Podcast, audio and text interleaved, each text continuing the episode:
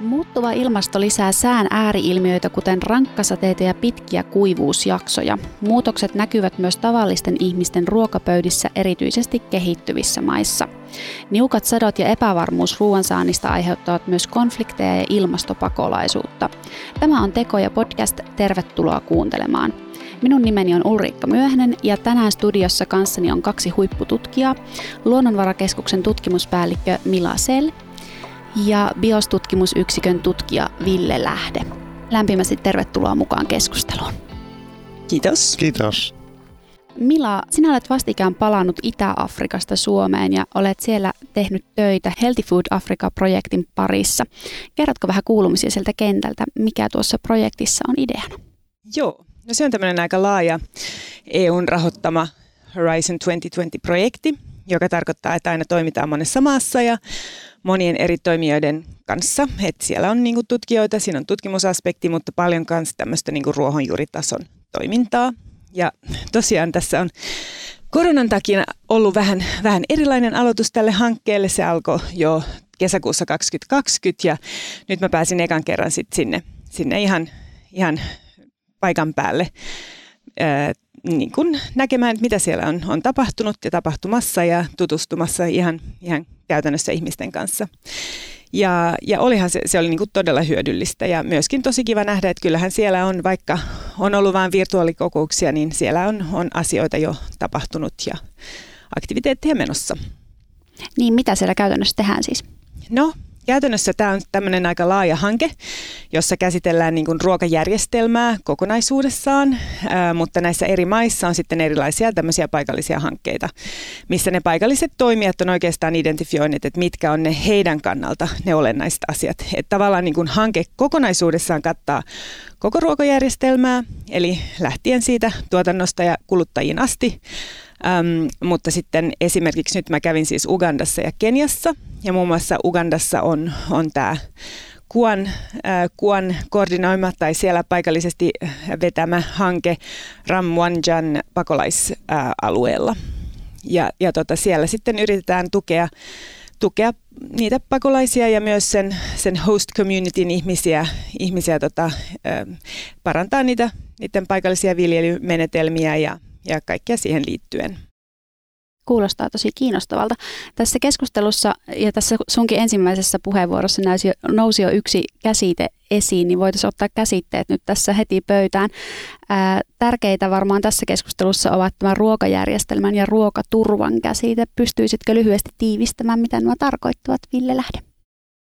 Joo, ruokajärjestelmää käsitettä voi lähestyä musta hedelmällisesti kahdesta suunnasta. Yhtäältä se on semmoinen, kun Mila viittaskin, että tarkastellaan ruoan matkaa tuotannosta kauppaan, jalostukseen, kulutukseen, kotitalouksiin, jätteisiin asti.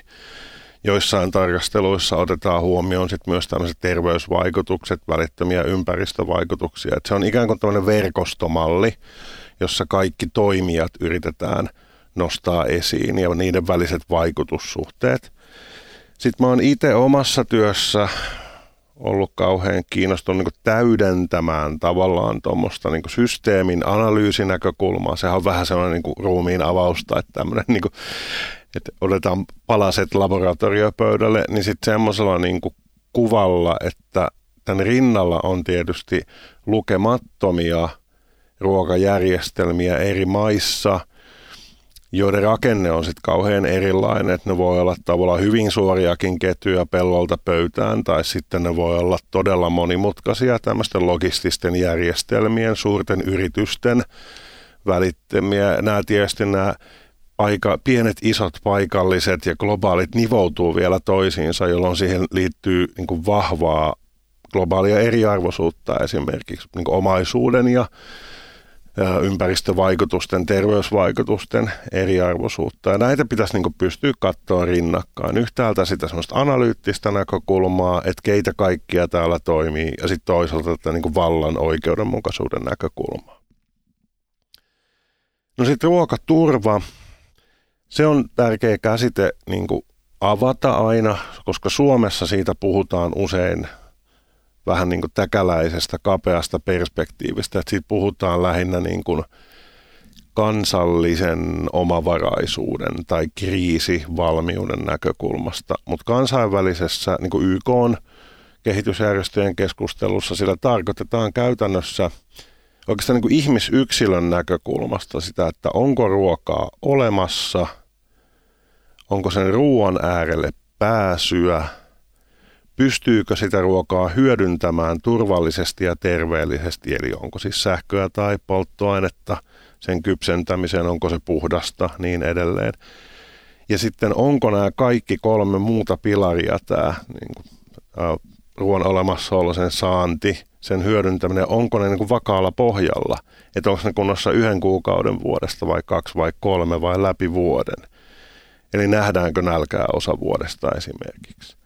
Ja siihen on sitten tutkimuskeskusteluissa jotkut halunnut tuoda näiden neljän pilarin rinnalle myös viidennet, viidettä ja kuudetta pilaria, tämmöistä niin kuin ruokasuvereniteetin tai valtaistumisen pilari, eli onko ruoan tuottajilla kontrolli siihen omaan tuotantoonsa ja tuotantovälineisiinsä vai onko he just esimerkiksi tämmöisten eriarvoisten ketjujen armoilla. Ja sitten musta vähän ehkä keinotekoisesti siihen on yritetty ympätä vielä ympäristökestävyys, joka musta kannattaa ehkä lähestyä vähän eri välineillä. Mutta se on tämmöinen elävä käsitteistö, jota musta ei kannata käyttää puhumaan niin Suomen ruokaturvasta tai Namibian ruokaturvasta tai Yhdysvaltain ruokaturvasta. Se on nimenomaan yksilöiden ja yhteisöjen kokemuksen köyhyyden, nälän, turvattomuuden perspektiiviä avaava käsite. Joo, toi on mun mielestä mielenkiintoista, koska mä koen kanssa, että joskus – yli kymmenen vuotta sitten, kun näitä myöskin niin kuin kehittyviin maihin ää, suunniteltiin hankkeita, niin, niin puhuttiin hirveästi ruokaturvasta. Että kaikki oli ruokaturvaa, ruokaturvaa. Ja mun mielestä siitä käytetään enää aika vähän, tai se on ehkä joku semmoinen pieni osa, koska nimenomaan nähdään sitä tavallaan sitä kokonaisuutta ja just sitä verkostoa, mitä liittyy tähän koko ruokajärjestelmään. Että ei niin kuin pelkästään ruokaturvaa on niin kuin vähän turha melkein katsoa, jos ei näe sitä osana sitä kokonaisuutta, koska just nämä, mitä Ville sanoit, niin, niin niitähän pitää turvata ja ne on kaikki riippuvaisia siitä koko verkostosta. Ehkä mä lisään tuohon vielä, että yksi syy, minkä takia myös, se on kaksi rinnakkaisprosessia, jonka takia sen sanan käyttö on vähän vähentynyt. Että sitten monet esimerkiksi niin köyhemmän etelän maatalousaktiivit on kokeneet, että tämä, tätä on käytetty, tätä termiä vähän niin passiivisessa mielessä, että he on niin nälän ja turvattomuuden kohteita ja he on sitten halunnut korostaa tätä ruokasuvereniteettia, tämmöisiä heidän omaa aktiivisuuttaan ja poliittista toimijuuttaan korostavana terminä. Ja tämä on niin leimallinen piirre näissä kansainvälisissä keskusteluissa, että millään sanalla ei ole tavallaan vakiintuneita merkityksiä, vaan käydään koko ajan myös vähän siitä kamppailua siitä, että kenellä on puhevaltaa. Ja nämä sanat on tavallaan kanavia – sen määrittelykamppailun käymiseen. Aivan. No muuttuva ilmasto on jo pitkän aikaa haastanut ruoantuotantoa ympäri maailman ja viime vuosina riesana on ollut muun muassa koronapandemia ja tuolla Itä-Afrikan suunnalla esimerkiksi heinäsirkkaparvet, jotka ovat sitten tuhonneet näitä satoja. Millaisten haasteiden edessä ruoantuotanto on nykypäivänä? Millä haluaisitko aloittaa? No joo, no kuten sanoit, niin, niin niitä haasteita on todella tosi paljon. Ja jos nyt puhutaan nimenomaan Afrikasta esimerkiksi tässä tapauksessa, niin, niin mun mielestä yksi suuri haaste on se, että, että nämä pienviljelijät on niin köyhiä. Se on mun mielestä se niin kuin lähtökohta kaikkeen. Että ne on niin köyhiä, että, että niillä ei ole niillä ei ole niitä, niitä tota, ne, se maapläntti, mitä ne viljelee, on tosi pieni ja, ja, tota, ja niillä ei ole sit mahdollisuuksia tämmöisiin niin kuin maanparannusmenetelmiin tai kasteluun tai, tai mihinkään muuhunkaan tämmöiseen. Et se on niin kuin mun mielestä kaikkein suurin, suurin haaste. Että et just tämmöiset hankkeet, jotka sitten yrittää tukea niiden näitä toiminta, toimintatapoja niin niillä voi olla vaan aika, aika pieni vaikutus niin kauan kuin se systeemi ei niin kuin kaiken kaikkiaan muutu. Ja, et toki sitä pitää tehdä ja, ja niitä on valtavasti, jos nyt esimerkiksi Ramwanjan äm, pakolaisaluetta mietitään, niin siellähän on noin 80 000 ihmistä ja jokainen on saanut sitten valtiolta semmoisen pienen pläntin viljeltäväksi. Ja heidän on, on pakko pärjätä sillä. Mutta mut tavallaan ne rakenteelliset ongelmat on niin suuret ja niin paljon laajemmat, että siinä voidaan, voidaan hyvin paikallisesti tehdä asioita. Mutta jos nyt niitä haasteita niin miettii, niin just ilmastonmuutos tietysti yksi keskeinen on tämä kuivuus. E, ja, ja sen huomaa kyllä ihan joka ikinen viljelijä ihan konkreettisesti. Et me ollaan paljon tehty myös tässä viime vuosina esimerkiksi Pohjois-Gaanassa työtä ja se on tietysti kuivempaa aluetta noin lähtökohtaisesti verrattuna nyt sitten Ugandaan. Ja tota, joka ikinen viljelijä muistelee, että silloin heidän, no muutenkin tietysti muistellaan, että nuoruudessa kaikki oli paremmin, mutta tämä, että et niin kun, aurinko on kuumempi ja, ja ihan konkreettisesti ei, ei pysty olemaan siellä, siellä pellolla yhtä pitkään. Ja maa on kovempaa, sitä on vaikeampi, vaikeampi niin kuin sit käsitellä, kun ei ole, ei ole sitten traktoreita ja muita. Että tämmöisiä. Mutta sitten toki myöskin nämä, että, että sit nyt esimerkiksi taas Ugandassa, jossa ei ole samalla tavalla niin suuria kuivuusongelmia ehkä, tai näillä alueilla varsinkin, niin, niin sitten on, on tota kaatosateita ja muita ongelmia, jotka sitten vuorostaan aiheuttaa myöskin, myöskin haasteita. Että nämä niin ihan nämä tämmöiset hyvin konkreettiset asiat on niin näitä. Hmm. No mainitsit nyt tässä jo kuivuuden ja rankkasateet. Onko, onko jotakin muita ilmaston, ilmaston muuttumiseen liittyviä asioita, mitä on pantu merkille tuolla Itä-Afrikassa? No yksi, joka nyt tuli esille just tällä matkalla, niin, niin siellä valitettiin, että, että oli tullut rakeita, valtavia rakeita. Ja siinä oli, oli mennyt kaikki ihan matalaksi. Ja, ja se tarkoitti sitä, että, että sitten kun nämä esimerkiksi pavut nämä palkokasvit, mitä ne siellä, siellä viljeli, niin ne, ne olikin yhtäkkiä siellä maan pinnalla, niin siellä ne sitten homehtui saman tien ja, ja meni pilalle. Aika konkreettisia, konkreettisia asioita ja konkreettisia niin kuin merkkejä siitä olet itsekin ihan viime aikoina todistanut omilla silmilläsi. Ville, voiko siis sanoa, että tämä muuttuva ilmasto, sään ääriilmiöt, niin aiheuttaa tähän maailmaan nälkää? Äh, voi, mutta se vaatii just sillä tavalla täydennystä, mitä oikeastaan Mila tuossa hyvin poh- pohjusti, että se, millä tavalla vaikkapa sään ääriilmiöt tai uudet tuholaisten, uusien tuholaisten tai tautien levinnäisyys vaikuttaa ruoantuottajiin, on kuitenkin aina riippuvainen siitä, kuinka haavoittuvainen se heidän lähtöasema on. Ja se on tietysti se niin kriittinen ongelma monilla maailman pientuottajilla köyhemmissä maissa.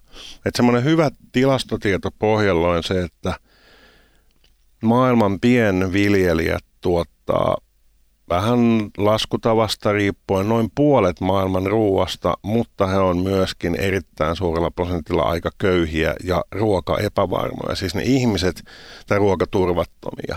Ja tässä just se henkilökohtaisen ruokaturvattomuuden käsite on aika tärkeä. Eli vaikka ihminen tuottaa muillekin ruokaa, niin itse saattaa kärsiä konkreettisesti nälkää osan vuodesta, mikäli se taloudellinen tilanne on huono.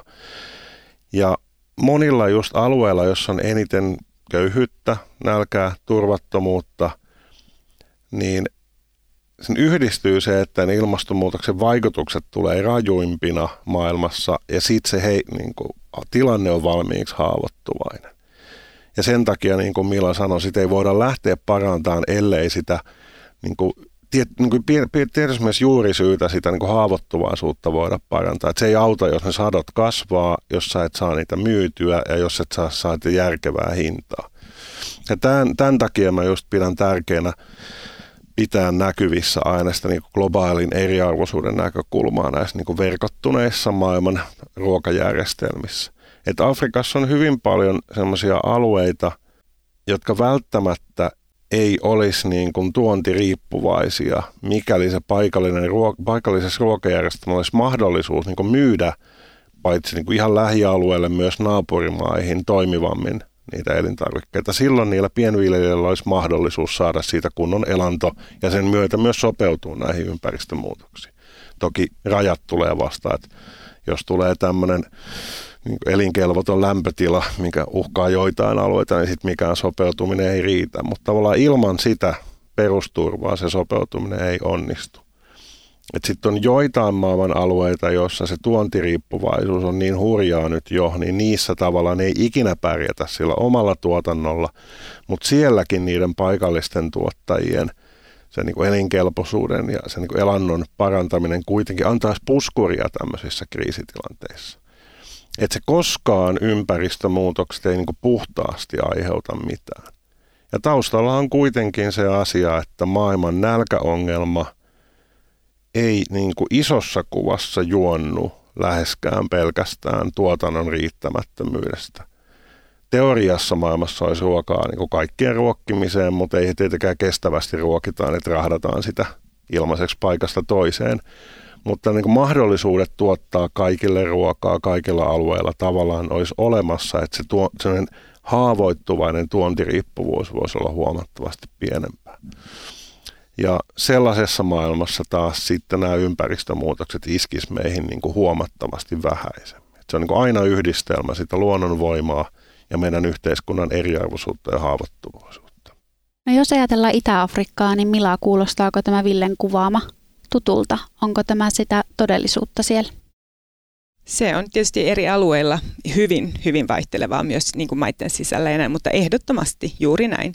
Ja mun mielestä sen, siinä on niin kuin mielenkiintoinen ylipäänsä, jos miettii niin kuin tavallaan sitä ruokaturvanäkökulmaa tai esimerkiksi semmoista niin kuin ravitsemusnäkökulmaa, niin siellä ei, ei varsinaisesti siellä Ramwanjan alueella, siellä ollaan aika, aika painotutaan tuon niin maissin viljelyyn ja siinä on vasta tulossa mukaan sitten muita, että hei, että kannattaa myös jokaisen viljellä vähän, vähän tomaattia tai jotain muuta edes, että saa, saisi vähän niin kuin parin, paremman niin kuin ravitsemuksen. Mutta sitten aika lähellä on, on semmoinen alue, Fort Portalin, Portalin alue, jossa tota, ää, viljely on hyvin, hyvin ää, niin kuin vaihtelevaa ja laajaa ja, ja siellä, siellä saadaan erittäin suuret sadot. Siellä on kaiken näköisiä hedelmiä ja ne vaan niin kuin poksahtaa tuossa avokadot puussa esille ja, ja tota, oikeastaan niin, että, että sitä ei voi niin kuin estää, että sitä, sitä ruokaa tulee, mutta sitten yllättäen kuitenkin siellä yli 40 prosenttia lapsista on aliravittuja.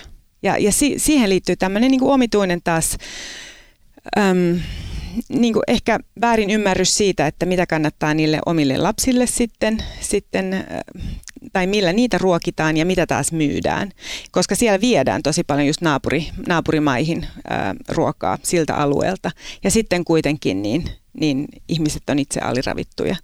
Et, et paljon, paljon, tota, paljon tämmöistä myöskin, myöskin ymmärrystä pitäisi siinä. Se, se nyt ei ehkä suoranaisesti liity niin kuin ilmastonmuutokseen, mutta ihan ylipäänsä tähän niin kuin paikalliseen ruoantuotantoon ja, ja tota, ruokaturvaan ja, ja, ja tämmöiseen. Mutta tot, totta, että siellä, siellä pystyisi kyllä viljelemään riittävästi kaikille. Tuohon ravitsemukseen niin yksi huolestuttava piirre on ilmastonmuutoksen kohdalla siis vielä sanotaan parikymmentä vuotta sitten puhuttiin optimistisesti siitä, että sadot alkaa kasvaa, kun tulee lämpimämpää ja tulee enemmän hiilidioksidia ilmaan. Ja se vaikutus on niin osittain totta, mutta siitä aika paljon on nykyisin sellaista tutkimusta, tai, jota mä en tiedä kuinka vahvistunutta se on, mutta siitä on niin paljon ollut tutkijat huolissaan, että kasvien ravinteikkuus saattaa heikentyä, kun alkaa kasvaa nopeammin ja voimakkaammin. Ja nimenomaan tämmöiset mikroravinteet, vitamiinit, hivenaaneet, muut, jotka on tosi elintärkeitä ja joista usein on puutetta, vaikka ruoasta saataisiin energiaa ja proteiinia tarpeeksi. Jos ne alkaa kasveista vähentyä, niin silloinhan siitä voi syntyä tämmöinen niin valtava niin sanotun piilonälän hyökyaalto, että tämmöiset puutostaudit ja muut alkaa lisääntyä, vaikka näennäisesti tilanne olisi aika hyväkin jollain alueella. Et toivon, että ne ei toteudu niin rajuina kuin joissain tutkimusspekulaatioissa on ollut. Tästä keskustelusta huomataan, että moni asia jotenkin nivoutuu ja kietoutuu tässä kentällä toisiinsa. Tämä on aika laaja, laaja-alainen asia. Tässä tuli jo ilmi se, että esimerkiksi ilmastonmuutoksen vaikutukset ruoantuotantoon, ruoan saantiin, niin se miten se vaikuttaa, niin iskee kaikista pahiten sinne haavoittuvaisiin yhteisöihin. Jos puhutaan siitä vähän, niin ketä nämä ihmiset sitten oikeastaan on? Kehen se iskee kaikista tiukimmin, kovimmin? Mila? No kyllä ne on ne maanviljelijät itse ensisijaisesti ja sitten totta kai maanviljelijöitä, viljelijöitäkin on, on hirveän erilaisia ja eri lähtökohdista ja, ja nyt jos vie, vielä kertaalleen palataan sinne, sinne Kuon hankkeeseen, niin, niin nehän on vielä kaiken lisäksi pakolaisia – Eli, eli niillä ei ole sitä muutakaan turvaverkkoa tai verkostoa siellä, siellä ympärillä, niin nehän on niin kuin erityisen haavoittuvaisia. Mutta, mutta sitten, sitten ylipäänsä sit aika paljon puhutaan siitä, että naisviljelijät on, on niin kuin huonommassa asemassa, koska ää, aika laajasti niin, niin menee niin, että siinä vaiheessa, kun ei saada siitä maanviljelystä riittävästi ää, tuloja perheelle, niin sitten mies ja nuoret miehet perheessä, niin ne, ne lähtee sitten muualle kaupunkeihin ja muuta hakemaan sitä, sitä lisä, lisätuloa ja saa ehkä myöskin, eikä se välttämättä sitten palaudu sinne perheelle. Et sitten ne joutuu tavallaan ne naiset sitten vie, vielä vielä hankalampaan asemaan, että niillä ei ole sitä toista elättäjää tai toista työntekijää, niin ne joutuu sitten hoitamaan sekä lapset että sen, sen äm, plantin itse siellä. Ää, niin kyllä ne on niin kuin kaikkein, kaikkein heikommassa asemassa. Voisin tähän niin kuin lisätä sit sen, että sitten on tietysti myös se niin kuin hankala skenaario, että on monia semmoisia, vaikka Yhdysvaltain kaltaisia maita, jotka vie hirveät määrät ruokaa tällä hetkellä, mutta siellä on semmoisia isoja tuotantoalueita, Kalifornia, keskilännen ne alueet, jossa alkaa pohjavesivarat hiipua, niin se on ihan hyvin todennäköinen skenaario, että Yhdysvaltain ruoantuotanto alkaa jossain vaiheessa vähetä merkittävästi, jolloin siitä tulee joko nettotuoja tai sitten se alkaa viedä vähemmän. Kiinalla, no se on Kiina on, se on varmaan nettotuoja kokonaisuutena katsoen, mutta siellä on myös tämmöisiä alueita. Australia on hankala tässä tilanteessa Brasiliassa on omat riskinsä, niin voi käydä niin, että siis maailman kokonaistuotanto alkaakin ensimmäistä kertaa todella pitkää aikaa niin vähentyä jolloin maailman markkinoilla on vähemmän ruokaa, sen hinta heilahtelee vahvemmin, keskimäärin nousee. Ja just ne maat, joissa ollaan sit väistämättä aika syvästi tuontiriippuvaisia, tämä niin meidän perityn tilanteen takia, että sitä ei täysin pystytä korjaamaan, jossain Tunisia, Egypti esimerkiksi, niin siellä sen vaikutukset ikään kuin suoraan on Yhdysvalloissa ilmastonmuutoksessa, mutta ne heijastuu näiden niin kaupan rakenteiden ja muun takia sit hyvin voimakkaasti. Esimerkiksi sellaisille alueille, jossa nyt menee vaikka 50 prosenttia tuloista ruokaan, ihan vehnään ja maissijauhoon, ja jos se hinta tuplautuu, niin se on aivan niin kuin katastrofaalinen skenaario ihmisille tietysti. Kyse on siis globaalista ilmiöstä ja todellakin nämä vaikutukset on globaaleja yltäiseltä Yhdysvalloista vaikka Egyptiin tai Tunisian asti. Palaisin Mila, kun mainitsit ton äsken, että monet näistä haavoittuvaisista henkilöistä tai yhteisöistä, niin he ovat vielä kaiken lisäksi pakolaisia. Uganda on tunnettu pakolaispolitiikastaan ja siellä pakolaiset saavat esimerkiksi viljelysmaata käyttöönsä. Eikö tämä ole aika hyvä suunta? Näillä tilkuilla voidaan siis edistää esimerkiksi uudenlaista ruoantuotantoa. Joo, siis Uganda, Ugandallahan on aivan erityisen hyvä tämä politiikka, mutta mitä nyt kävi ilmi sitten siellä paikan päällä, että, että joo, sitä maaplanttia annetaan, mutta sitten se siinäkin on semmoinen turvattomuus, että se ei ole kuitenkaan oma. Ja yhtäkkiä sut siirretäänkin jonnekin muualle sillä alue, alueen sisällä. Et se oli ihan selvää, kun niiden viljelijöiden kanssa puhui tai niiden asukkaiden siellä, että ei ne esimerkiksi panosta yhtään tämmöiseen maan parannukseen, joka kuitenkin vaikuttaisi merkittävästi tulevaisuuteen. Tai just ja nämä kaikki mikroravinteet ja muut niissä tuotteissa, että jos, jos sitä maata jotenkin hoitaa hieman, tai sitten vaikka se, että istuttaisiin hedelmäpuita tai mitä, niin kuin tämän tyyppisiä asioita, ne ei tee niitä, koska ni, niillä ei ole sitä, sitä tunnetta, että ne, ne tietää, että tästä on heille hyötyä tai heidän lapsille, koska he saattaa joutua pois. Ja sitten tietysti se pakolaisuuskin, niin, niin moni heistä ajattelee, että kyllähän he on kuitenkin palaamassa sinne kotimaahan jos, jollain aikavälillä. Ja, ja tämä on mun mielestä hirveän haitallista sille paikallistuotannolle, että kun ei ole sitä, sitä niin kuin turvaa, turvallisuutta, niin kuin, äh, sitä niin kuin tulevaisuutta ajatellen, niin sitten ei panosteta vaan sitten yritetään niin kuin niillä keinoilla, mitä on just silloin. Ja totta kai se, että vaikka alkaa viljellä jotain vihanneksia siinä lisäksi, niin se on hirveän hyvä asia ja, ja se voi edistää hieman sitä, sitä perheenkin tilannetta, mutta mut sehän ei ole niinku kuitenkaan ihan kestävää. Et siinä olisi et, et hirveän hyvä politiikka, mutta se ei ehkä ihan sit loppuun asti kuitenkin, kuitenkaan niinku riitä. Ja tuossa maan parannuksessa on vielä semmoinen ulottuvuus, että just tämmöiset toimet, joilla saadaan maan ravintakierrot parannettua, maan vesitalous parannettua, hedelmällisyys niin paranee monella tavalla, niin ne vielä tuottaisi vastustuskykyä monille ilmastonmuutoksen vaikutuksille. on niin täysin tämmöisiä win-win asioita, että maa on vähemmän altis eroosiolle, jos siinä on kunnollinen humusrakenne, jos siinä on suojakasvillisuutta, esimerkiksi hedelmäpuita tai puskia, jotka samalla tuottaa sit niin kuin muuta hyötyä. Et se, jos ei ole nimenomaan sitä niin kuin ruokaturvan kolmatta pilaria, tai neljättä pilaria sitä vakautta, niin se ei auta, että yhtenä vuonna se tilanne saadaan kuntoon, koska puuttuu tämä halu kiihoke lähteä tekemään niin vuoden, kahden, kolmen, kymmenen vuoden suunnitelmia. Onko siis niin, että tämä pakolaistilanne itse asiassa osaltaan myös kuormittaa sitä ympäristöä ja ilmastoa? Ehdottomasti kuormittaa ja, ja pienviljely tai no ei pienviljely pelkästään, vaan viljely ylipäänsä kuormittaa aivan valtavasti. Ja, ja siis se voisi olla osa ratkaisu, niin kuin Ville just, just tuossa selitti, niin, niin todellakin, mutta mut se millä tavalla se tällä hetkellä toimii, niin sehän kuormittaa aivan valtavasti se ruoantuotanto. Ja sitten pitää tietysti tässä tuoda esille se, että lihantuotanto nyt erityisesti kuormittaa niin kuin kaikin puolin. Et, et jos me jotain halutaan ilmastonmuutokselle tehdä, niin, niin siinä on kyllä saumaa. Joo, siis äh, Syyrian sodan edellähän Syyriaan oli tullut Irakista aika suuri määrä pakolaisia, mä en muista oliko se noin miljoona – ja siellä oli samaan aikaan sitten myöskin hallituksella tämmöinen ohjelma, jossa pyrittiin tämmöistä niin vesiintensiivistä puuvillatuotantoa lisäämään. Ja tehtiin ohjelma, että saatiin tukea niin uusien porakaivojen tekemiseen. Et se oli tavallaan sen täydellinen myrsky huonoja asioita. Tuli kuivuusvuosia, oli panostettu vesiintensiivisen talouteen, oli imetty pohjavesivaroja ja sitten tuli kauheasti uutta väkeä. Ja tavallaan – niin kuin ihmiset yrittää kamppailla elannostaan tuommoisessa tilanteessa. Ja se on niin kuin tämmöinen yksi rakenteellinen syy Syyrian konfliktin taustalla. Ei tietenkään ainut syy, koska siellä on ihmisiä, joilla on omia moraalisia, uskonnollisia ja poliittisia intohimoja ja halua vapauteen ja kaikkea sellaista.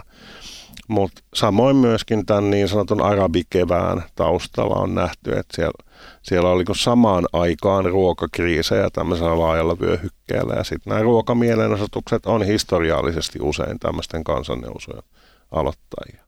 Hmm. Millä jatka vaan.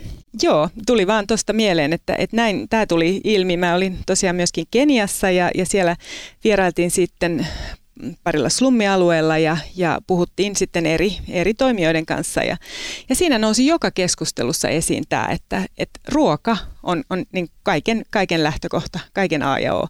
Ja siellä oli yksi, yksi joka, joka sanoi, että, että köyhät eivät nuku, koska ovat nälkäisiä, ja rikkaat eivät nuku, koska köyhät eivät nuku. Ja, ja nimenomaan se on niin kuin kaiken, kaiken taustalla jollain tavalla, että, että jos ei sitä ruokaturvaa ole, niin kyllä se johtaa turvattomuuteen. Ja sitten tosiaan niin kuin kaikilla eri tasoilla.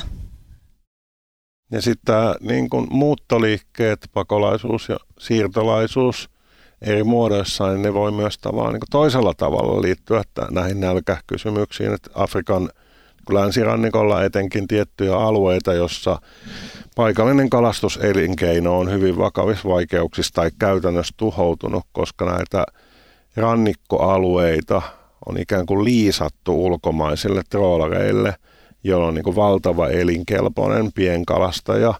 Elinkeino on mennyt ja sen mukana on mennyt sit satamien jalostus ja kaupankäynti ja muita elinkeinoja, usein naisvaltaisia elinkeinoja. Ja sitten ihmisiä joutunut lähteä muuttaan sieltä pois. Et se, tavallaan se voi se muuttoliikkeen vaikutus syntyä myös niin kuin moneen eri suuntaan liittyen näihin ympäristöongelmiin. Niin, ilmastonmuutos, ruoka, aika monenlaisia vaikutuksia sekä sinne toimeentulon puolelle, itse ympäristöön, konflikteihin, ilmastosiirtolaisuutta. Aika jotenkin semmoinen, nyt kun pysähtyy oikein tämän äärelle, nyt tulee ihan semmoinen olo, että miten iso asia tämä itse asiassa onkaan. Ja niin kuin tuossa aiemmin sanoin, että, että kun on, on semmoisia kriittisiä rajoja, joiden jälkeen selviäminen käy mahdottomaksi, että eläimet kuolee – ihmiset ei voi olla ulkona töissä, ei ole tarpeeksi vettä pysty käytännössä juomaan, että selviäisi hengissä. Että jos tilanne päästetään niin pahaksi, niin sitten maailmassa on isoja alueita, jossa on satoja miljoonia ihmisiä, joiden on pakko lähteä muualle. Ja sitten ollaan niin aivan erilaisten kansainvaellusten äärellä kuin koskaan historiassa. Ja niihin ei voi niin sopeutumistoimilla ja pakolaisleireillä tällaisilla reagoida. Sitten ollaan tosi vaarallisessa maailmassa. Että niin kuin tällä hetkellä se on ehdoton lähtökohta, että on pakko saada tietty onnistuminen ilmastopolitiikassa tai ainakin niin kuin vähemmän huono epäonnistuminen, että vältetään noin skenaario. Niin, milloin tämmöinen skenaario voisi olla mahdollista? Pystytäänkö sitä arvioimaan nyt? No ei, ei se ole semmoinen niin plus-miinus nolla tilanne, ei ole tarkkaa rajaa. Se on vähän niin kuin on nämä ilmastonmuutoksen turvarajat, puolitoista astetta, kaksi astetta sen jälkeen menee koko ajan niin pahemmaksi. Mutta olennaista on se, että tuleeko esimerkiksi jollain alueella joka vuosi säännöllisesti tämmöisiä vaarallisia niin kuin märän sukan lämpötiloja. Se on tämmöinen niin kuin, kätevä arkinen mittaustapa, niin kuin hehkulampulla ja sukalla pystytään niin kuin mittaamaan sitä, että pystyykö ihminen haihduttamaan kosteutta itsestään, jos yhdistyy kor, niin kuin kova ilman kosteus ja korkea lämpötila. Jos tämmöisiä tulee tosi usein, niin ei sitten vaan niin kuin elämä käy mahdottomaksi jollain alueella. Se on tällainen niin frekvenssikysymys myöskin semmoinen skifikirjailija kuin Kim Stanley Robinson kirjoitti semmoisen kirjan kuin The Minister for the Future, joka on no, kirjallisesti musta aika kankea ja kömpelö opus. Mutta täytyy sanoa, että itse, itsellekin tuli niin kuin ahdistus ja kyynel silmään, kun se alkaa tämmöisestä viikkoja tai kymmeniä päiviä kestäneestä lämpöalosta Intiassa, jossa kuolee miljoonia ihmisiä, mikä on niin kuin mahdollinen tietysti mielessä, jos annetaan asioiden mennä tarpeeksi pitkälle. Mutta jokainen asteen kymmenys lisää näitä riskejä. Onko sulla Mila tähän kommentti? Joo, no niitä skenaarioita varmaan olisi, jos olisi perehtynyt tarkemmin, että koska ja, ja kuinka monta ja niin edelleen. Mutta et, kyllä se on asia, joka, joka huolettaa esimerkiksi meidän partnereita Pohjois-Gaanassa nyt. Siellä, siellä meillä oli semmoinen, tai meillä on edelleen semmoinen yhteistyökumppani, joka on maanviljelijäjärjestöjen kattojärjestön puheenjohtaja. Ja hän otti niin kuin hyvin useasti aina esille tämän että et meidän nuoret lähtee sille kamalalle ja turhalle matkalle. Ja hän viittasi siihen, että ne sieltä lähti sitten Saharan halki, halki kohti Eurooppaa ja, ja monet eivät palanneet ja niin edelleen. Ja hän tiedosti sen hyvin tämmöiseksi niin kuin tähän maanviljelyn ongelmiin liittyväksi haasteeksi. Että et kuitenkin sitä ruokaa pitää pitää saada jostain, niin niitä maanviljelijöitä tarvitaan. Et sekään ei ole tietenkään vaihtoehto, että kaikki yrittää jotenkin mu- muille sektoreille ja kaikki lähtee suurkaupunkeihin, äm, koska ei sielläkään ole sit kuitenkaan käytännössä kaikille järkevää tekemistä. Ää, ja paljon ne nuoret just sillä alueella esimerkiksi, niin ne käy sitten välillä osan vuodesta, niin ne yrittää löytää jotain muita, muita keinoja elättää itsensä ja, ja tuoda rahaa takaisin ja sitten ne auttaa sitten siinä maanviljelyssä osan vuodesta.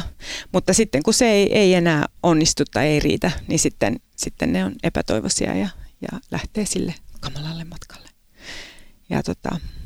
ja toinen mahdollisuus on tietysti, että otetaan sitten ase käteen ja liitytään erilaisiin järjestöihin tai liikkeisiin tai joukkioihin. Että kyllä se on ihan selkeästi myös, tämä niin väestötutkijat usein puhuu tämmöisestä niin kuin väestöosingosta tai väestöpommista. Että sit kun, jos saadaan väestön kasvu taittumaan alaspäin voimakkaan väestön kasvun alueella, niin kuin Afrikassa on monia sellaisia alueita, niin silloin on hetkellisesti suurempi prosentti nuoria, nuorta väestöä, jolla taas ei ole niin kuin edessään kasvavaa kasvavaa lapsimäärää, josta pitää pitää huoli. Niin parhaimmillaan – se on tämmöinen väestöosinko. Jos niillä löydetään töitä, mielekästä tekemistä, niin se nostaa yhteiskuntaa nopeasti ylöspäin. Jos niitä töitä ei ole, niin se voikin olla väestöpommi. Että on tämmöinen turhautuneiden nuorten ihmisten joukko. Ja sitten se on niin kuin monenlaisten konfliktien siemen. Aivan. No hei, yritetään seuraavaksi löytää joitakin ratkaisuja tulevaisuuden varalle tästä keskustelusta. Täällä studiossa peukut nousivat pystyyn. Parasta tietysti olisi, jos tämä ilmastonmuutos saataisiin nyt jollakin keinolla pysäytettyä, mutta kyllähän tämä tilanne varmasti vaatii jo nyt mahdollisimman hyvän työkalupakin siihen, että ihmiset voisi jollakin lailla sopeutua tähän jo muuttuneeseen tilanteeseen. Minkälaisia ratkaisuja on olemassa, jos ajatellaan ruoantuotantoa, viljelyä, vaikka siellä Afrikan mantereella? No, no ihan ensimmäiseksi mä oikeastaan haluaisin tuon Villen, Villen kommentin jatkoksi sanoa, että, että nimenomaan tämä, että nuoria saisi töihin tekemään niin kuin jotain mielekästä. Ja, ja sitähän kuva esimerkiksi myös tekee, tekee aika paljon tuolla ruohonjuuritasolla, että, että erilaista koulutusta. Ja nimenomaan se, että ei tietenkään kaikkien tarvitse olla maanviljelijöitä todellakaan, vaan, vaan tota, yhteiskunta kehittyy ja tarvitaan monenlaista osaajaa. Ja se, että, että saisi sais nuoret ihmiset sinne niin työelämään jollain tavalla. Monistahan tulee sitten yrittäjiä, mutta sehän pien, pienyrittäjätkin tota, kontribuoi paljon ja se, sekin on tietysti aika tämmöinen äm, riskialtis äh, elinkeino sinänsä, mutta et, et, et hyvin suuri osa Afrikan nuoristahan on jonkun sortin äh, pienyrittäjiä. Äh, mutta sitten jos miettii ihan sitä, sitä maanviljelyä, niin, niin kyllähän se semmoinen niin lähtökohta olisi se, että et ihmis, ihmisiä saisi sais hyödyntämään näitä olemassa olevia keinoja ja menetelmiä ja kaikkea e, agroekologiaan liittyviä, liittyviä viljelytapoja ja onhan näitä keinoja. Siis si- siitähän nyt ei kyse, ettei niitä olisi. Mutta se, että miten me saadaan nämä pienviljelijät jotenkin siihen mukaan. Ja, ja varmaan siis jollain tasolla semmoinen järjestäytyminen, että et tota, et ei yksittäiset viljelijät tarvitsisi niin yrittää sit aina panostaa ja oppia ja sijoittaa, koska niillä ei ole siihen mahdollisuuksia. Et, et jos saisi jotenkin nämä nämä viljelijät sitten toimimaan niin kuin yhdessä ryhmänä. Ää, ja myös se kaikki se markkinoille pääsy ja, ja niin edelleen sitten voisi vois helpottua sillä tavalla. Joo, ja siis tämmöinen pien, pienviljelijöiden tai niin kuin ruokajärjestelmän pienten toimijoiden järjestäytyminen on myös sellainen asia, mitä EUn kaltaiset toimijat vois aktiivisesti tukea. Siis ei pelkästään antaa neuvontaa ja rahaa, vaan myöskin tukea sen niin kuin äänen tuomista esiin YK-prosesseissa ja niin kuin kansainvälisissä kauppaneuvottelussa. Ja sehän tavallaan, jos alussa puhuttiin siitä niin kuin systeemisestä näkökulmasta, niin että me tavallaan koko ajan yritetään lappaa vuotavasta veneestä vettä pois, jos me ei saada jonkinlaista oikeudenmukaisempaa rotia kansainvälisiin kauppasopimuksiin. Tavallaan niin hyvin karkeasti yksinkertaistettuna tällaisten maiden, joiden pitäisi saada se oma paikallinen ruokajärjestelmä kondikseen ja saada siellä se niin kuin e-, elinkeinon pysyvyys ja niin turvakuntoon, niin niillä pitäisi olla oikeus niin kuin tavallaan valikoivasti suojata – niitä omia markkinoitaan tämmöiseltä niin halpatuonnilta, mutta toisaalta myöskin sit mahdollisuuksia kehittää näitä paikallisia ja alueellisia kaupan verkostoja ja saada myöskin paremmin sitten omia sellaisia tuotteita maailmanmarkkinoille, joita nyt kannattaa myydä maailmanmarkkinoille. Et se vaatii tämmöistä niin pien, pientuottajien järjestäytymistä ja toisaalta sitten se vaatisi myöskin näin niin alueellisia alliansseja, että nämä valtiot yhdessä pystyisivät tekemään yhteistyötä tämmöisissä asioissa, mikä tietysti on hankalaa, jos on vaikka vanhoja etnisiä tai uskonnollisia tai poliittisia tai muita konflikteja, juontuu ne sitten niinku kauempaa lähempää kylmän sodan ajalta, mutta se, ne on tietysti niinku esteitä siinä. Mutta ilman niinku tuollaisia systeemitason muutoksia on kauhean vaikea nähdä, että nämä muut keinot tavallaan itsessään pystyisi auttaa. Täytyy olla se turva ja semmoinen jonkinlainen niin ta- oikeudenmukainen asema siinä kansainvälisessä ruokajärjestelmien verkostossa, että sitten on se kymmenien vuosien perspektiivi lähteä rakentamaan sitä niin omaa tuotantoa, jalostusta, kauppaa, kaikkea muuta. Joo, ja ehkä just nimenomaan se, että, että pitäisi lähteä kehittämään semmoista niin kuin paikallista ruokateollisuutta näihin maihin, joka ei ole samanlaista kuin mitä nämä globaalit suuryritykset vaan, vaan ne, ne niin todellakin perustuisi siihen niin paikallisuuteen ja, ja että ne, ne ottaisi nämä, nämä viljelijät suoraan esimerkiksi siihen prosessiin mukaan ja, ja niin edelleen. Ja, ja tällaisiahan aloitteita on myöskin, mutta, mutta aika vähän toistaiseksi. Että jos miettii, että miten tämä, tämä niin afrikkalainen äh, ruokateollisuus tällä hetkellä toimii, niin eihän se toimi kauhean hyvin. Et, et, et kuitenkin jotenkin on ottanut mallia tämmöisestä niin kuin globaalista kansainvälisestä, joka ei ole kauhean oikeudenmukaista millään tavalla, vaan nimenomaan yritetään niin kuin mahdollisimman halvalla saada viljelijältä nämä, nämä niin kuin raaka-aineet ää, ja, ja sitten, sitten myydään, myydään ulos. Et jotenkin, että miten sen saisi sais tota, muutettua. Ja siis osa tämmöisestä niin kuin hyvän tekeväisyystoiminnasta tai kehitysyhteistyöstä, joka tulee esimerkiksi tämmöistä isoista, niin kuin vaikka Gates Foundationin kaltaiselta toimijalta, niin ihan suoraan niin kuin lähtee siitä ajatuksesta, että täytyy kehittää se meikäläisen mallin mukainen ruokatalous. Niin kuin oletetaan, että se on se ainoa kehitysmalli, että kaikki kehitysapu ei esimerkiksi ja kehitysyhteistyö ei niin kuin edes nojaa samaan suuntaan, että ne vetää, voi, niin kuin, voi myös repiä rikki sitä paikallista kehitystä, koska ne niin kuin ajaa ihan eri kehitysmalleja. Ja yksi sellainen kiinnostava ulottuvuus esimerkiksi monilla, ei pelkästään Afrikassa, mutta Afrikka on sellainen, mä niin lukenut tapauskertomuksia, on tämmöiset kampanjat, joissa on yritetty elvyttää niin kuin paikallisten kasvien ruokakäyttöä, semmoista niin kuin taidot on menetetty ja se tietämyskin alkaa olla häviämässä. Ja koska usein tämä liittyy siihen, mitä Mila sanoi, että ru, niin kuin ruokitaan esimerkiksi omaa perhettä vähän väärällä tavalla, että on jumiuduttu käyttämään semmoisia tiettyjä niin kuin suht ravintoköyhiä, mutta energiarikkaita kasveja, joista saadaan niin kuin tietynlaisia puuroja tai muhennoksia ja muita helposti. Ja sitten siihen ei niin kuin tule vitamiineja eikä hivenaineita kunnolla. Ja sitten tämmöisellä niin kuin paikallisilla laikkeilla niitä saa hirveän hyvin. Ne myös kasvaa paremmin.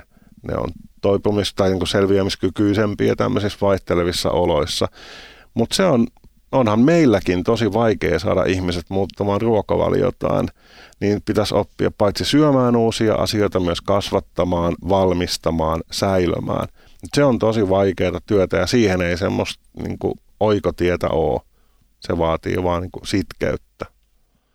Joo, meillä itse asiassa on juuri tuon kaltaisia komponentteja tässä, tässäkin hankkeessa, äm, koska vielä lisäksi tuohon, että ihmiset syö, syö pelkkää maissia tai muuta ei kauhean äh, ravintorikasta äh, ruokaa, niin, niin sitten myöskin ide, idealisoi niin kuin länsimaalaista äh, ruokakulttuuria, mikä ei, ei todellakaan sit syödään vaan vehnää ja, ja, ja hampurilaisia ja, ja niin kuin pyritään sellaiseen sen sijaan, että et tota, just arvostaisi niitä omia perinneruokia.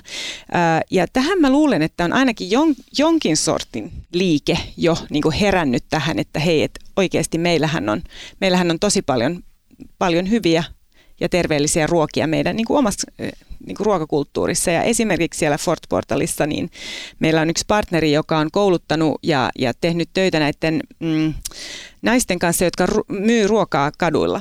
Ja, ja nehän on perinteisesti myynyt jotain semmoista pikaruokaa, paistelee siellä jotain ranskalaisia perunoita tai näin, niin sitten kun heidän kanssa on tehnyt semmoista yhteistyötä, että hei, että alkakaa myydä tätä teidän niin perinneruokaa, ja sitä on vaikka kuinka paljon, niin, tota, niin, niin heidän tulot on, on lisääntyneet valtavasti, koska ihmisethän sitten to, toteaa, että hei, että tätähän voi myös syödä. Niin se vaikutus on aika suuri, että se vaikutus heidän tuloihin on, on niin kuin positiivinen, mutta sitten myöskin ne, jotka käy siellä ostamassa ja syömässä sitä ruokaa sen sijaan, että ne ostaisi vain jotain niin kuin enemmänkin roskaruokaa, niin, tota, niin, niin tämmöistä tehdään.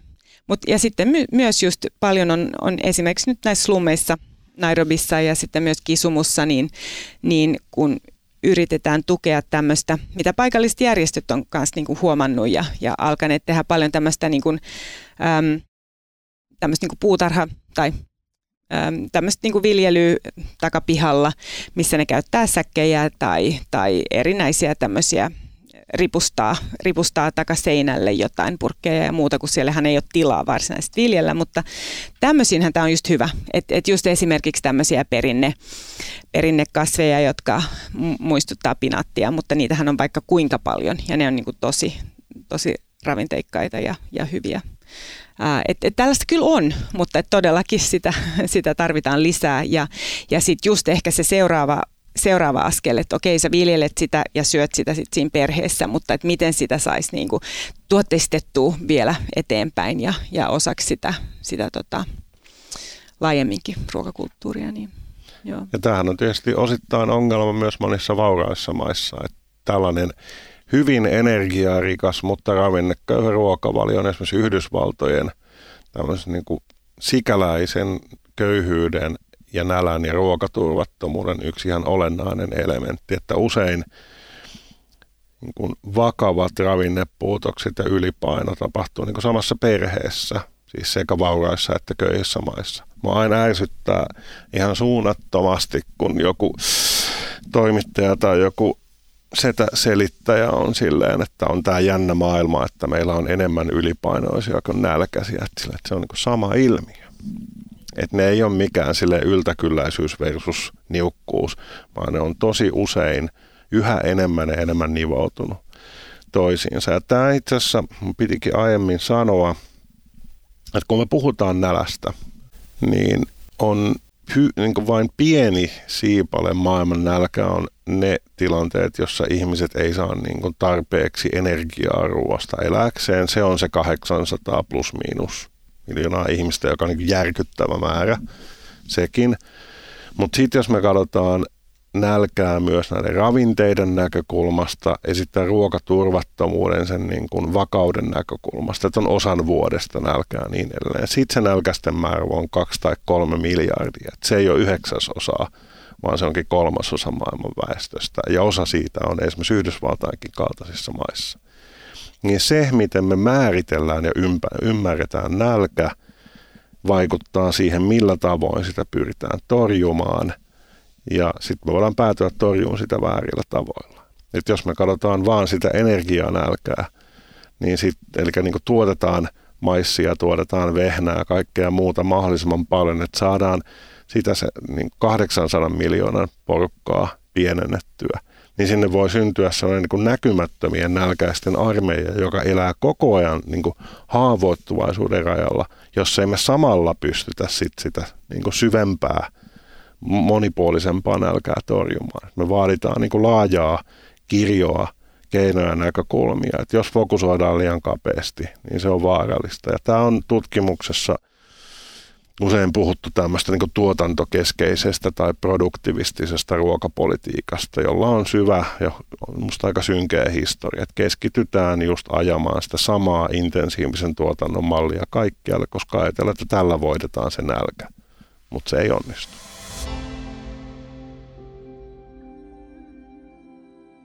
No tässäkin keskustelussa on tullut ilmi se, että on kyse hyvin niin kuin globaalista asiasta, kun puhutaan nälästä ja ruoantuotannosta ja siitä, miten ilmastonmuutos vaikka siihen vaikuttaa, mutta sitten kuitenkin tulee esille se, että se muutos jollakin lailla lähtee kuitenkin sieltä yhteisöistä, ne ratkaisut tehdään siellä, että jotenkin päästä sopeutumaan ja päästä niin eteenpäin siitä tilanteesta.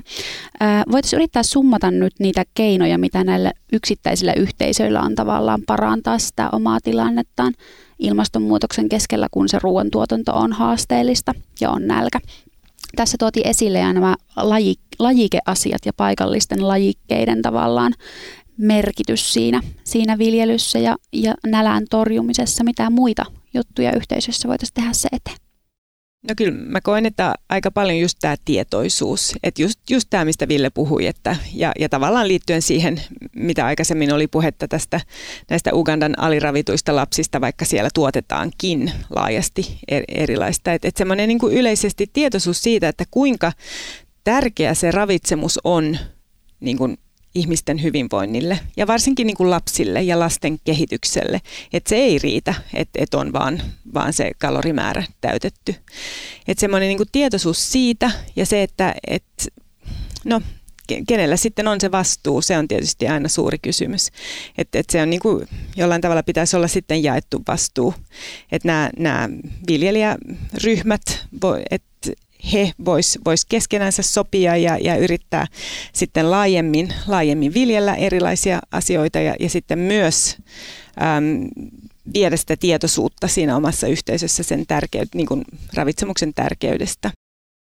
Joo, Mila puhui aiemmin tuosta niin agroekologisista menetelmistä, niin tota, lyhyesti avaan sitä käsitettä. Se siis ei ole mikään sellainen tietty menetelmä, niin kuin vaikka luomutuotanto on tämmöinen käytännössä kaupankäynnin myötä Euroopassa syntynyt koodisto, että aika tarkkoja sääntöjä. Ja agroekologia on siis tämmöinen hyvin löyhä menetelmien joukko, jossa käytännössä ideana on se, että pyritään niin sopeuttamaan ne ruoantuotannon tai siis nimenomaan viljelyn ja se niin maatilan ylläpidon käytännöt niihin niin paikallisiin ekosysteemien antamiin mahdollisuuksiin ja toisaalta myös niihin haasteisiin, missä ollaan. Pyritään parantamaan maanviljely, viljavuutta, ravintakiertoa niin edelleen.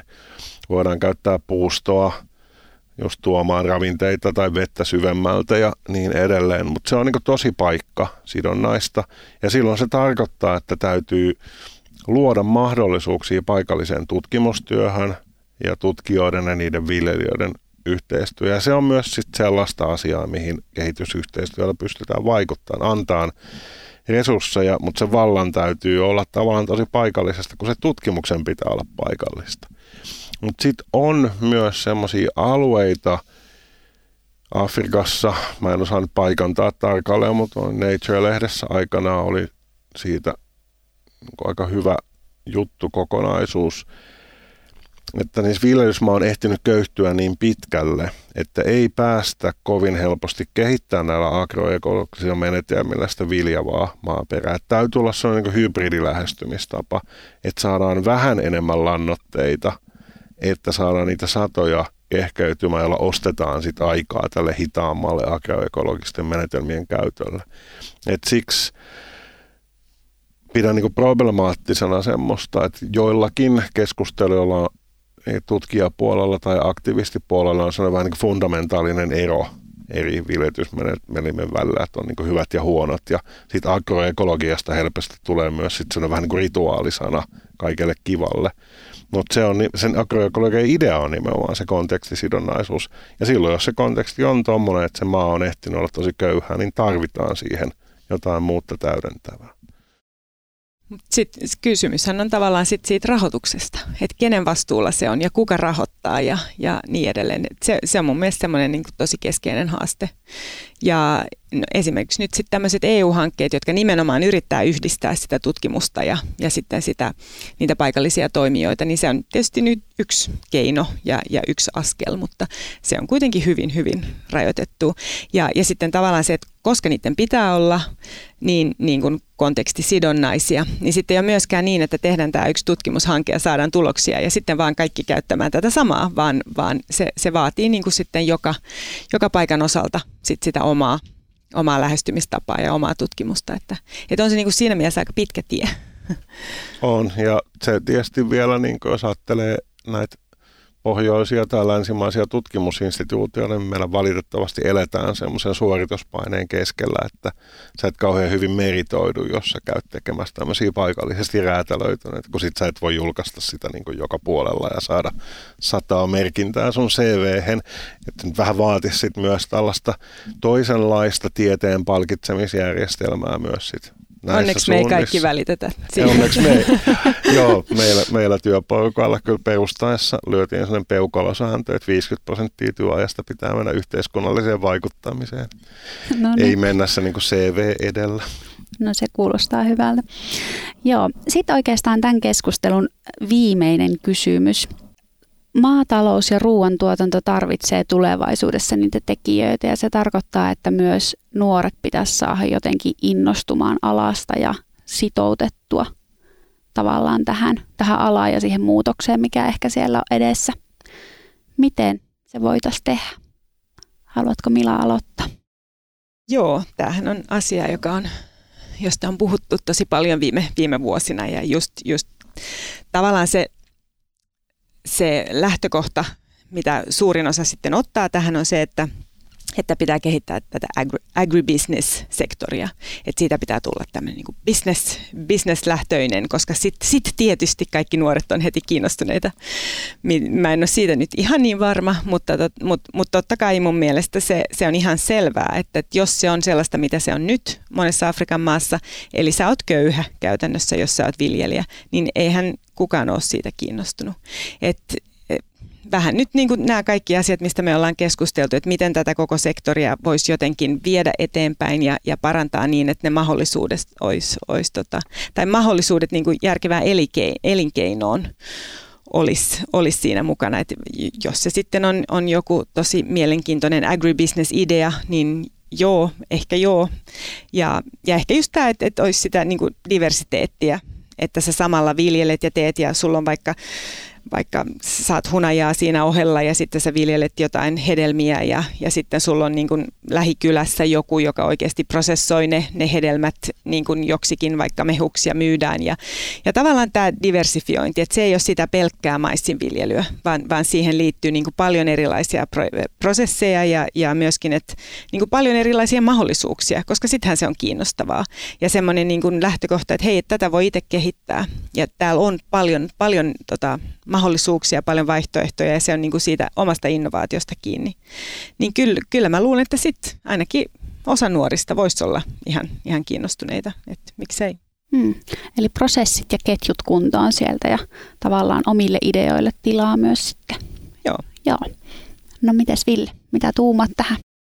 Mä oon kuunnellessa pohjan, että tämä on jännä, että siis tietyssä mielessä yksilötasolla näähän on sellaisia ongelmia, mitä myös koetaan sitten vaikka Suomessa tai Yhdysvalloissa, että siis monien viljelijöiden elämä on jatkuvasti yhä epävarmempaa, mutta tietysti ne korjauskeinot väistämättä on vähän erilaisia, kun tämä lähtötilanne on hyvin erilainen, mutta ehkä just myös se semmoinen mahdollisuus vaihtaa omia kokemuksia toisten niin kuin samankaltaisella alueella olevien ihmisten kanssa, niin kuin opettaa ja oppia samaan aikaan, luoda niin kuin luottamuksellisia suhteita siinä yhteydessä. Niin se on ehkä niin semmoisia asioita, joissa sitten tämmöinen niin kuin nykyteknologia voisi antaa niin kuin mahdollisuuksia ihan siis halpojen tietoverkkoyhteyksien ja kännyköiden avulla ihmiset kuitenkin pystyisivät tämmöisiä kokemuksia, niin kuin vaikka uusien tuholaisten tunnistuspalveluja ja sen tiedon vaihtamista.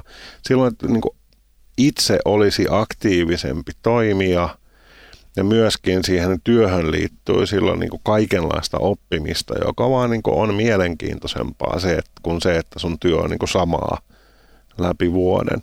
Että se voisi toimia myös ituna sitten tämmöisille osuuskuntien perustamiselle ja vastaavalle järjestäytymiselle, kun eihän se ole koskaan lähde itsestään. Se vaatii sen, että pitää alkaa tuntea ihmisiä luottaa niihin – ja silloin vasta voi olla sitä mieltä, että okei, pistetään hynttyyt yhteen. Se voi olla niin yksi kanava siihen. Näihin innostaviin ajatuksiin voimme lopettaa tämän keskustelun. Lämmin kiitos tästä Luonnonvarakeskuksen tutkimuspäällikkö Mila Sel ja biostutkimusyksikön tutkija Ville Lähde. Kiitos. Kiitos paljon. Tämä oli tämänkertainen Tekoja podcast ja ensi kerralla ollaan sitten muiden aiheiden äärellä. Moi moi! Niin millenniumit tulee ja ovat tulleet ja, ja varmasti niin kuin tietyllä tapaa vaikuttaa tähän koko kenttään hyvin vahvasti. Eli se ajatus siitä, että, että rahalla voi tehdä positiivisia vaikutuksia, niin, niin varmasti tulee sellaiseksi niin kuin lähtökohtaiseksi ajatukseksi sijoitusmaailmaankin. Kyllä mä näen, että tämä trendi ei ole missään nimessä vielä niin kuin edes päässyt alkuun. Ensi jakson aiheena on vaikuttavuussijoittaminen. Tervetuloa mukaan!